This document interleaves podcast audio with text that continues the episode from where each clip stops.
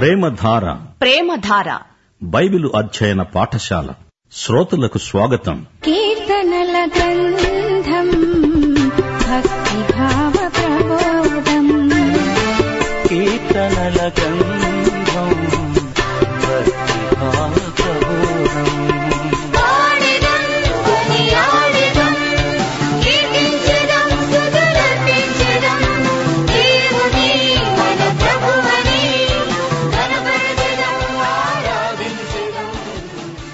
ప్రియ సోదరి సోదరులారా ఈ రోజున మనం కీర్తనల గ్రంథంలో నుండి ముప్పై మూడో కీర్తన నుండి అధ్యయనం చేయబోతున్నాము.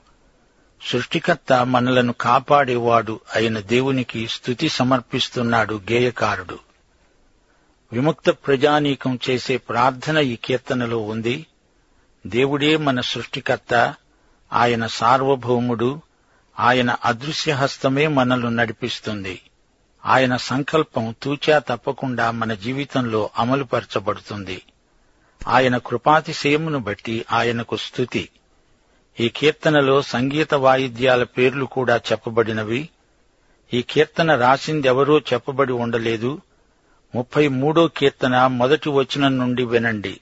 నీతిమంతులారా యహోవాను బట్టి ఆనందగానం చెయ్యండి స్థుతి చేయడం యథార్థవంతులకు శోభస్కరం. దేవుని సన్నిధిలో మనం ఆనందించాలి. ఇది స్థుతి కీర్తన. పేరు చెప్పకపోయినా ఇది దావీదు రాసినట్లే ధ్వనిస్తున్నది. సితారాతో యహోవాను స్తుతించండి. పదితంతుల స్వరమండలముతో ఆయనను కీర్తించండి. గమనించండి ఈ సంగీత వాయిద్యానికి పది తంతులున్నాయి ఆయనను గూర్చి నూతన కీర్తన పాడండి. ఉత్సాహధ్వనితో ఇంపుగా వాయించండి. నూతన గీతమా? అది ఎలాంటిది అని అడుగుతున్నారా? పరలోకంలో మనకు మహిమ శరీరాలొస్తాయి అప్పుడు కొత్త కీర్తన పాడుతాము. ప్రకటన గ్రంథం ఐదో అధ్యాయం తొమ్మిదో వచనం. ఆ పెద్దలు కొత్త పాట పాడారు. నీవు వధింపబడిన వాడవై నీ రక్తమిచ్చి ప్రతి వంశంలోనూ ఆయా భాషలు మాట్లాడేవారిలోనూ ప్రతి ప్రజలోనూ ప్రతి జనములోనూ దేవుని కొరకు మనుష్యులను కొని మా దేవునికి వారిని ఒక రాజ్యముగాను యాజకులనుగాను చేశావు. గనుక వారు భూలోకమందు ఏలుతారు. పరలోకంలో మనం పాడబోయే కొత్త పాట విమోచన గీతం.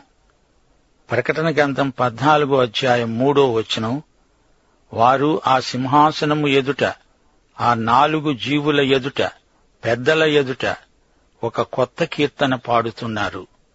భూలోకములో నుండి కొనబడిన ఆ నూట నలభై నాలుగు వేల మంది తప్ప మరెవరూ ఆ కీర్తన నేర్చుకొనజాలరు. పాడే వరం వాయిద్యాలు వాయించే వరం ఉన్నవారు శ్రావ్యంగా పాడి ప్రభువును మహిమపరుస్తారు. నాలుగో వచనం యహోవా వాక్యము యథార్థమైనది. ఆయన చేసేదంతా నమ్మకమైనది. ఆయన వాక్యాన్ని చెప్పేవాడు చేసేవాడు కూడా ఎంతో ధన్యుడు అని చెప్పబడింది. ఆరో వచనం యహోవా వాక్కు చేత ఆకాశాలు కలిగాయి. ఆయన నోటి ఊపిరి చేత వాటి సర్వ సమూహము కలిగింది.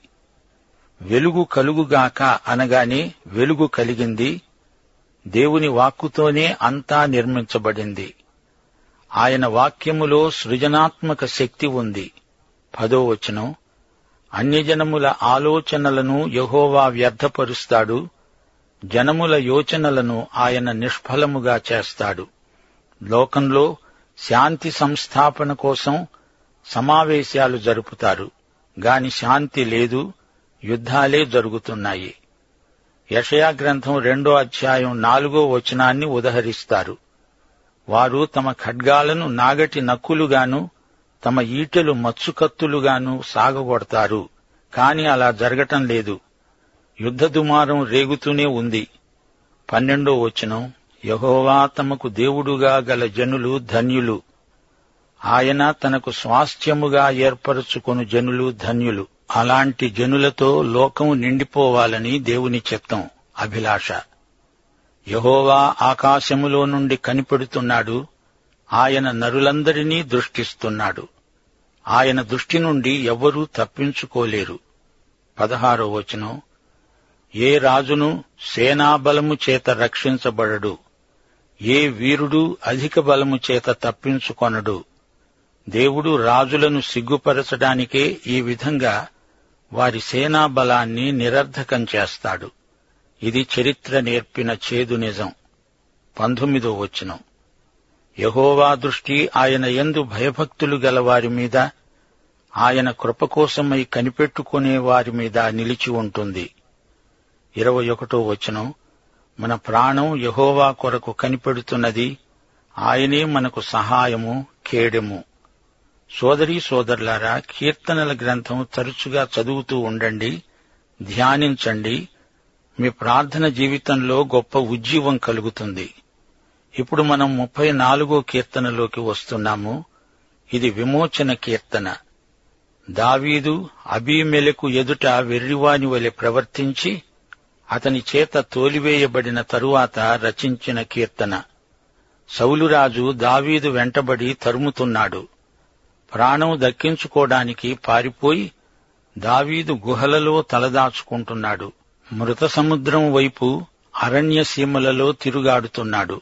అలసిపోయాడు. విసికి వేసారిపోయాడు. బలహీనుడయ్యాడు. విశ్వాసం సన్నగిల్లిపోయింది. ఫిలిస్తీరాజు దావీదును చేర్చుకున్నాడు. అయితే ఫిలిస్తీ సర్దారులు దావీదును ఒక పట్టాన నమ్మలేదు. ఒకటి సమూయలు ఇరవై ఒకటో అధ్యాయం పదకొండు పన్నెండు వచనాలు. వారన్నారు ఈ దావీదు ఆ దేశపు రాజు కాడా? వారు నాట్యమాడుతూ గాన ప్రతిగానాలు చేస్తూ సౌలు వేల కొలది మందిని హతం చేశాడని దావీదు పదివేల కొలది మందిని హతం చేశాడని పాడిన పాటలు ఇతన్ని గూర్చినవే కదా. అతడు గాతురాజైన ఆకీషు.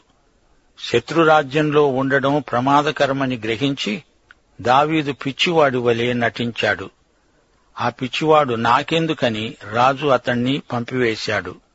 అప్పుడు దావీదు అరణ్యంలో అటూ ఇటూ తిరుగాడుతున్నాడు. గుహలలో ఉంటూ నెమ్మదిగా దేవుని యందలి విశ్వాసాన్ని పుంజుకుంటున్నాడు.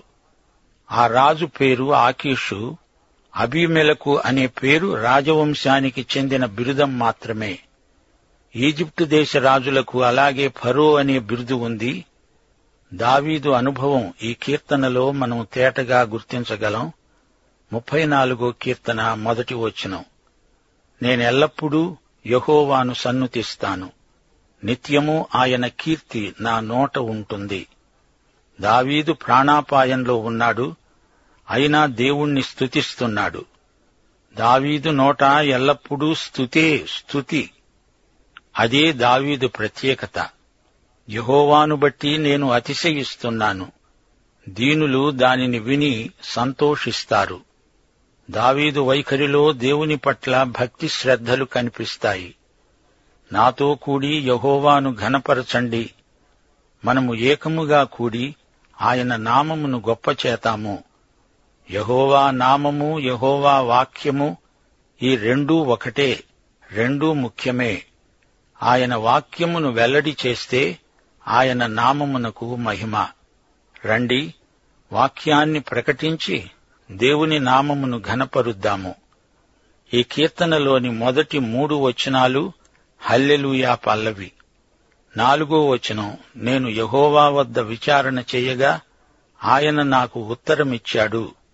నాకు కలిగిన భయములన్నిటిలో నుండి ఆయన నన్ను తప్పించాడు. వారు ఆయన తట్టు చూడగా వారికి వెలుగు కలిగింది. వారి ముఖములు ఎన్నడూ లజ్జపడవు. ఈ దీనుడు మొర్రపెట్టగా యహోవా ఆలకించాడు. అతని శ్రమలన్నిటిలో నుండి అతణ్ణి రక్షించాడు. దావీదు దేవునికి ఎంతో కృతజ్ఞుడు తనను విమోచించిన దేవుడు కాపాడే దేవుడు. అలాగే దేవుని విమోచనాత్మక కృపలన్నిటికీ మనము దేవుణ్ణి అహర్నిశలు స్తుతిస్తాము. ఏడో వచనం. యహోవాయందు భయభక్తులు గలవారి చుట్టూ ఆయన దూత కావలి ఉండి వారిని రక్షిస్తాడు. యహోవా దూత కీర్తనల గ్రంథంలో మూడుసార్లు పేర్కొనబడ్డాడు. కీర్తనలు ముప్పై నాలుగు ఏడో వచనం. ముప్పై ఐదో కీర్తన యాభై ఆరో వచ్చును శ్రోతలు ఒకటి మాత్రం జ్ఞాపకముంచుకోండి యహోవా దూత అంటే అవతారానికి ముందు యేసుక్రీస్తే. కొత్త నిబంధనలోకి వస్తే యేసు యహోవా దూత కంటే తక్కువ వాడైన మానవుడయ్యాడు. యహోవా దూత పాత నిబంధనలో వచ్చిన దేవుడే. ఆయనే యేసుక్రీస్తు. హెబ్రీ పత్రిక పదమూడో అధ్యాయం ఆరో వచనం ప్రభువు నాకు సహాయకుడు నేను భయపడను. నరమాత్రుడు నాకేమి చేయగలడు అని మంచి ధైర్యంతో చెప్పగలం. మతైసు వార్త ఇరవై ఎనిమిదో అధ్యాయం ఇరవయో వచనంలో ప్రభు ఏమన్నాడు? ఇదిగో యుగ సమాప్తి పర్యంతము నేను మీతో ఉంటాను. దావీదుకు అదే నిరీక్షణ ఉంది. ఎనిమిదో వచనం యహోవా ఉత్తముడని రుచిచూచి తెలుసుకొనండి. ఆయనను ఆశ్రయించే నరుడు ధన్యుడు. నా మాట నమ్మకపోతే పోని మీరే స్వయంగా రుచిచూచి తెలుసుకోండి. యహోవా ఉత్తముడు దయాళుడు అంటున్నాడు దావీదు. పదో వచనంలోని దావీదు అనుభవం చూడండి. సింహపు పిల్లలు లేమిగలవై ఆకలిగొంటాయి. యహోవాను ఆశ్రయించే వారికి ఏ మేలు కొదువ అయి ఉండదు. ఆకలిగొన్న సింహపు పిల్లలు ఆకలిగొన్నప్పుడు ఎలా ఉంటాయో దావీదు అరణ్యంలో చూచాడు. అతనికి తెలుసు. సింహపు పిల్లకు తల్లి ఆహారం తెచ్చిపెడుతుంది అలాగే యహోవాను ఆశ్రయిస్తే నీకు నాకు ఎట్టి కొదువ ఉండదు. సోదరీ సోదరులారా మన క్రైస్తవం గుడి నాలుగు గోడలకు పరిమితం కాదు.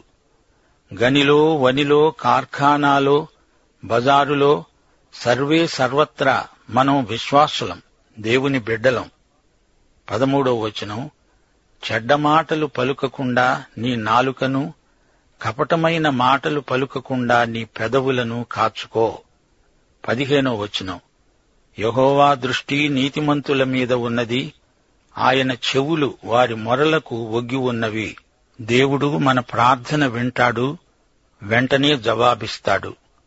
అవును అన్నా జవాబే కాదు అన్నా జవాబే. ప్రార్థనకు జవాబు నీకు అనుకూలం కాకపోవచ్చు. పదహారో వచనం దుష్క్రియలు చేసే వారి జ్ఞాపకాన్ని భూమి మీద నుండి కొట్టివేయడానికి యహోవా సన్నిధి వారికి విరోధముగా ఉన్నది. పాపంలో జీవించే మనిషి ఒకే ప్రార్థన చేయగలడు. దేవా పాపినైన నన్ను కరుణించు. పాపం ఒప్పుకోకపోతే క్షమాపణ రాదు. పాపక్షమాపణ పొంది ఉండని వ్యక్తి దేవుణ్ణి అది ఇది అడగటంలో అర్థం లేదు. ప్రభువైన యేసునందు విశ్వాసముంచడానికి ముందు నీవు పాపక్షమాపణ పొంది ఉండాలి. పద్దెనిమిదో వచనం. విరిగి నలిగిన మనస్సు దేవునికి ఇష్టమైన బలి. విరిగిన హృదయము గలవారికి యహోవా ఆసన్నుడు. నలిగిన మనస్సు గలవారిని ఆయన రక్షిస్తాడు. పంతొమ్మిదో వచనం నీతిమంతునికి కలిగే ఆపదలు అనేకములు వాటన్నిటిలో నుండి యహోవా వారిని విడిపిస్తాడు. దేవుని బిడ్డలకు కూడా ఆపదలు వస్తాయి. ఇది దావీదు స్వానుభవం. మన అనుభవం కూడా దేవునికి స్తోత్రం. ఇప్పుడు మనం ముప్పై ఐదో కీర్తనలోకి వస్తున్నాము. ఈ కీర్తన సౌలు చేతిలో తనకు ప్రాప్తించిన శ్రమలను పురస్కరించుకొని దావీదు రాశాడు. ఈ కీర్తన వ్రాసిన సందర్భం మొదటి సమూహలు ఇరవై నాలుగో అధ్యాయంలో ఉన్నది. దావీదు దేవునికి ప్రార్థన చేస్తున్నాడు. దేవుడు తన పక్షాన శత్రువులతో పోరాడాలని దావీదు ఉద్దేశ్యం. అయితే కొత్త నిబంధనలో శత్రువులకు కీడు కలగాలని మనము ప్రార్థించము. రోమాపత్రిక పన్నెండో అధ్యాయం పంతొమ్మిదో వచనంలో పౌలు ఈ విషయమై హెచ్చరిక చేస్తున్నాడు. ప్రియులారా మీకు మీరే పగ తీర్చుకొనక దేవుని ఉగ్రతకు చోటివ్వండి. పగ తీర్చుట నా పని నేనే ప్రతిఫలమిస్తాను అని ప్రభువు చెబుతున్నాడు. దేవుడే మనకు న్యాయం తీరుస్తాడు. ఆ పని మనము చేయకూడదు. మనకు విరోధులు ఎవరైనా ఉన్నారా? అది మనకు అనవసరం. మనమైతే ప్రభువు చెప్పినట్లు అందరినీ ప్రేమించాలి. విశ్వాస పథంలో ఇది ప్రాథమిక సూత్రం. ఇప్పుడు దావీదు పారిపోతున్నాడు.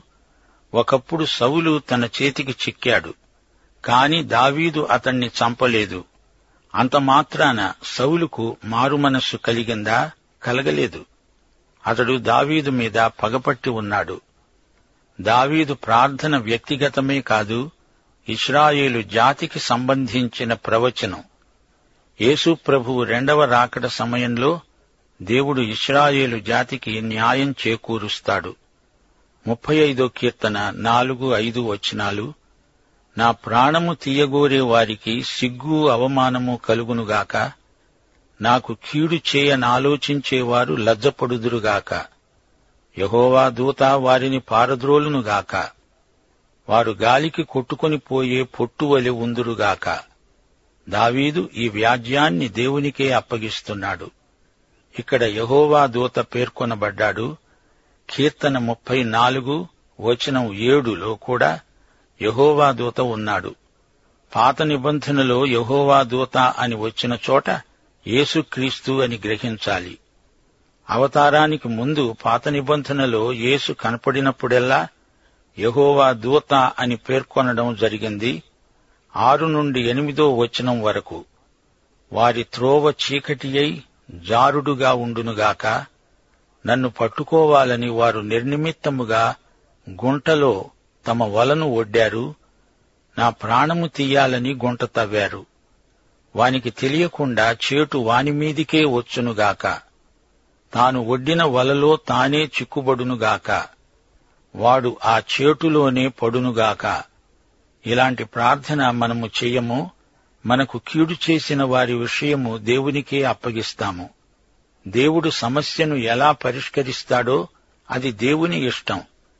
దేవునికి నీవేమి చెప్పనక్కర్లేదు నేర్పనక్కర్లేదు. దేవుణ్ణి దేవుడుగానే ఉండనీయాలి. దేవుడు దేవుని పద్ధతిలోనే పనిచేస్తాడు. ఇప్పుడు దావీదు ఏమంటున్నాడు? యహోవాయందు నేను హర్షిస్తాను. ఆయన రక్షణను బట్టి నేను సంతసిస్తాను. నా ఎముకలన్నీ చెప్పుకుంటాయి. ఏమని? యహోవా నీ వంటి వాడెవడు? మించిన బలము గలవారి చేతిలో నుండి దీనులను దోచుకునే వారి చేతి నుండి దీన దరిద్రులను విడిపించేవాడవు నీవే. ఈ మాటలు అంటున్నప్పుడు దావీదు చాలా బేదరికంలో ఉన్నాడు. దావీదు వద్దకు వచ్చి చేరినవారు కష్టనష్టాలలో ఉన్నవారు. బాకీలలో తలమునకలైన వారు వారు వచ్చి దావీదు బేదరికాన్నే పంచుకున్నారు. అయితే దేవుడు వారితో ఉన్నాడు. దేవుడు వారిని కనికరించాడు కాపాడాడు. పదహారో వచనం. విందుకాలమందు దూషణలాడే వదరుబోతుల వలె వారు నా మీద పండ్లు కొరికారు. విందు సమయంలో విదూషకులు ఉండేవారు. వారు బహుముల లాంటివాళ్ళు హాస్యంగా మాట్లాడి అందరినీ నవ్విస్తారు. వారిప్పుడు దావీదును గురించి వెటకారంగా మాట్లాడుతున్నారు. ఓహో ఇటు చూడండి. గొల్యాతును సంహరించిన వీరుడు సౌలుకు భయపడి పారిపోతున్నాడే. ఈ మాటలు విని అందరూ పకపక నవ్వుతున్నారు. ఈ రోజున కూడా వేషధారులైన విదూషకులు సంఘాలలో ఉన్నారు. వీరు అపహాసకులు. వీరు తమ మాటల ద్వారా సంఘ సాక్ష్యాన్ని పాడు చేస్తారు. సంఘమంటే ఏమిటనుకున్నారు? సంఘం క్రీస్తు యొక్క పెండ్లి కుమార్తె. సంఘము ఏ మత్స ముడత కళంకము లేకుండా జీవించాలి సంఘము లోపల ప్రవర్తిల్లే భక్తిహీనతను ఖండించాలి. దైవసేవకులను అనవసరంగా విమర్శించే వారిని సరిదిద్దాలి. దేవుని దర్బారులో ఇట్టి విదూషకులకు తావు లేకుండా చేయాలి. ప్రియ శ్రోతలారా ఇది నమ్మండి. దేవుడు తన సేవకులను తన ప్రియబిడ్డలను కాపాడతాడు. దేవుని సంఘం పవిత్ర కన్యకగా ప్రభువును కలుసుకుంటుంది. అంతవరకు సంఘం క్షేమాభివృద్ధి పొందుతూ నిష్కళంక చరిత్ర గలదై ఉండాలని దేవుడు కోరుతున్నాడు. ముగింపులో దావీదు అంటున్నాడు తన సేవకుని క్షేమమును చూచి ఆనందించే యహోవా ఘనపరచబడునుగాక. దావీదు తనకు న్యాయం జరగాలని దేవునికి మొర్రపెట్టుకుంటున్నాడు. తాను దేవుని చేత అభిషేకించబడిన రాజు. దేవుడు తనకు అధికారమిచ్చాడు. శత్రువులను సంహరించమన్నాడు. ఒక రాజుగా జాతిపరంగా శత్రు సంహారాన్ని కోరుతున్నాడు. తన జాతి దేవుడు ఆశీర్వదించిన జాతి. నా శత్రువును నేను చంపుతాను అనటం లేదు. వారిని దేవునికి అప్పగిస్తున్నాడు. పాపము కీడు మొదలైన వాటిని గురించి దావీదుకు సరైన అవగాహన ఉన్నది. పశ్చాత్తాపము ద్వారా దేవుని క్షమాపణ పొందినవాడు. యేసుక్రీస్తు వచ్చినప్పుడు శత్రువులకు ప్రతిదండన జరుగుతుంది. తనకు అన్యాయం జరిగినప్పుడు తన దేవునికి ప్రార్థన చేస్తూ వేడుకుంటున్నాడు. పాఠం ఇంతటితో సమాప్తం. ప్రభు అయిన యేసుక్రీస్తు వారి కృప తండ్రి అయిన దేవుని ప్రేమ పరిశుద్ధాత్మ అన్యోన్య సహవాసము మనకందరికీ సదాకాలము తోడై ఉండునుగాక. ఆమెన్.